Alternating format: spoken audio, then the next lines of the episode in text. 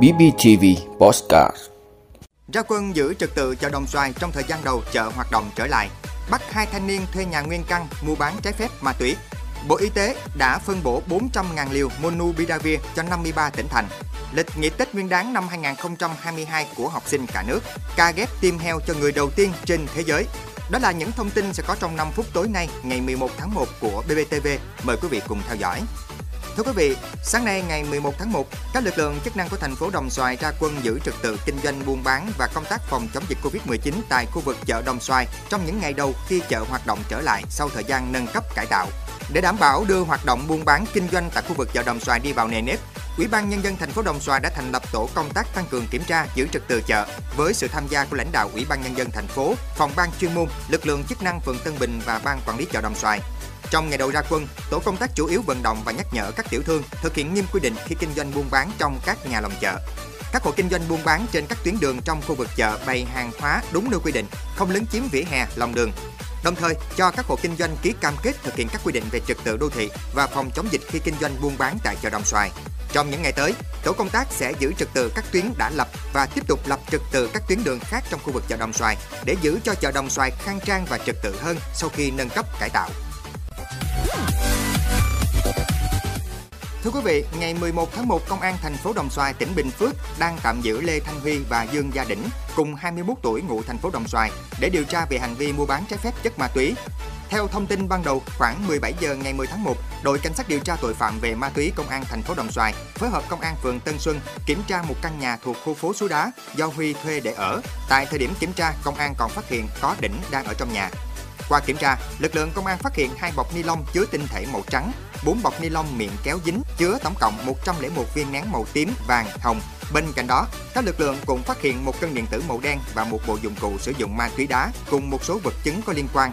Khai nhận với cơ quan công an, Huy và Đỉnh thừa nhận số tinh thể màu trắng và các viên nén trên đều là ma túy dạng khay và ma túy dạng thuốc lắc do Huy mua được về đưa cho Đỉnh cất giấu trong phòng ngủ với mục đích để bán cho người khác kiếm lời. Qua test nhanh, cả hai đều dương tính với chất ma túy. Hiện vụ việc đang được công an thành phố Đồng Xoài tiếp tục điều tra làm rõ. Thưa quý vị, Bộ Y tế cho biết đến nay đã phân bổ trên 400.000 liều Monupiravir, thuốc điều trị cho bệnh nhân COVID-19 thể nhẹ và vừa, cho 53 tỉnh thành đang tham gia chương trình điều trị có kiểm soát.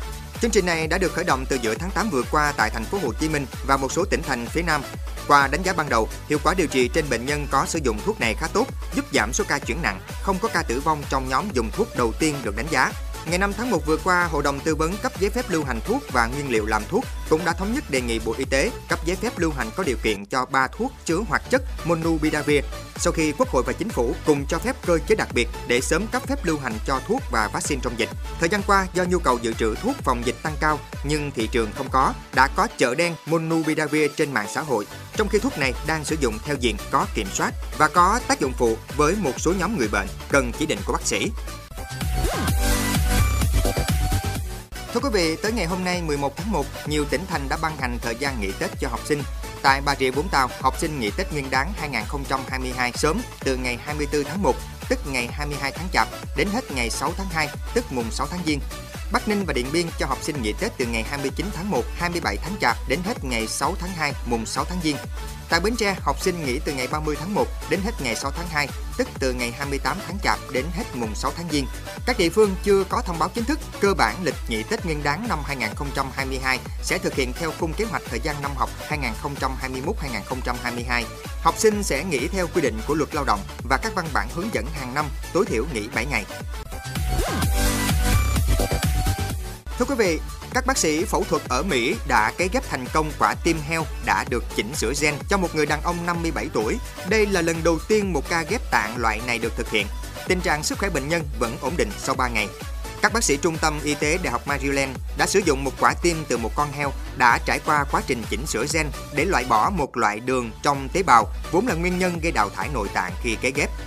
Ca phẫu thuật đại diện cho một cột mốc quan trọng trong kỹ thuật cấy ghép tạng động vật cho người. Hiện bệnh nhân đang hồi phục và được theo dõi cẩn thận để kiểm tra hoạt động của quả tim mới ghép. Bác sĩ Buckley Griffiths, giám đốc chương trình cấy ghép tim Trung tâm Y tế Đại học Maryland cho biết trái tim đang hoạt động bình thường. Chúng tôi rất vui mừng nhưng cũng chưa biết tình hình ngày mai sẽ thế nào. Đây là điều chưa từng có tiền lệ. Các nhà khoa học kỳ vọng những quy trình thế này sẽ mở ra kỷ nguyên mới của y học trong tương lai, giải quyết tình trạng thiếu hụt tạng hiến cho hơn nửa triệu người Mỹ.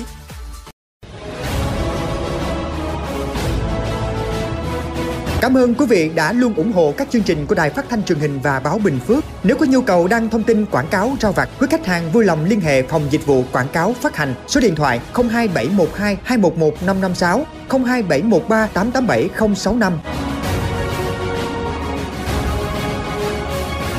BBTV vì bạn mỗi ngày.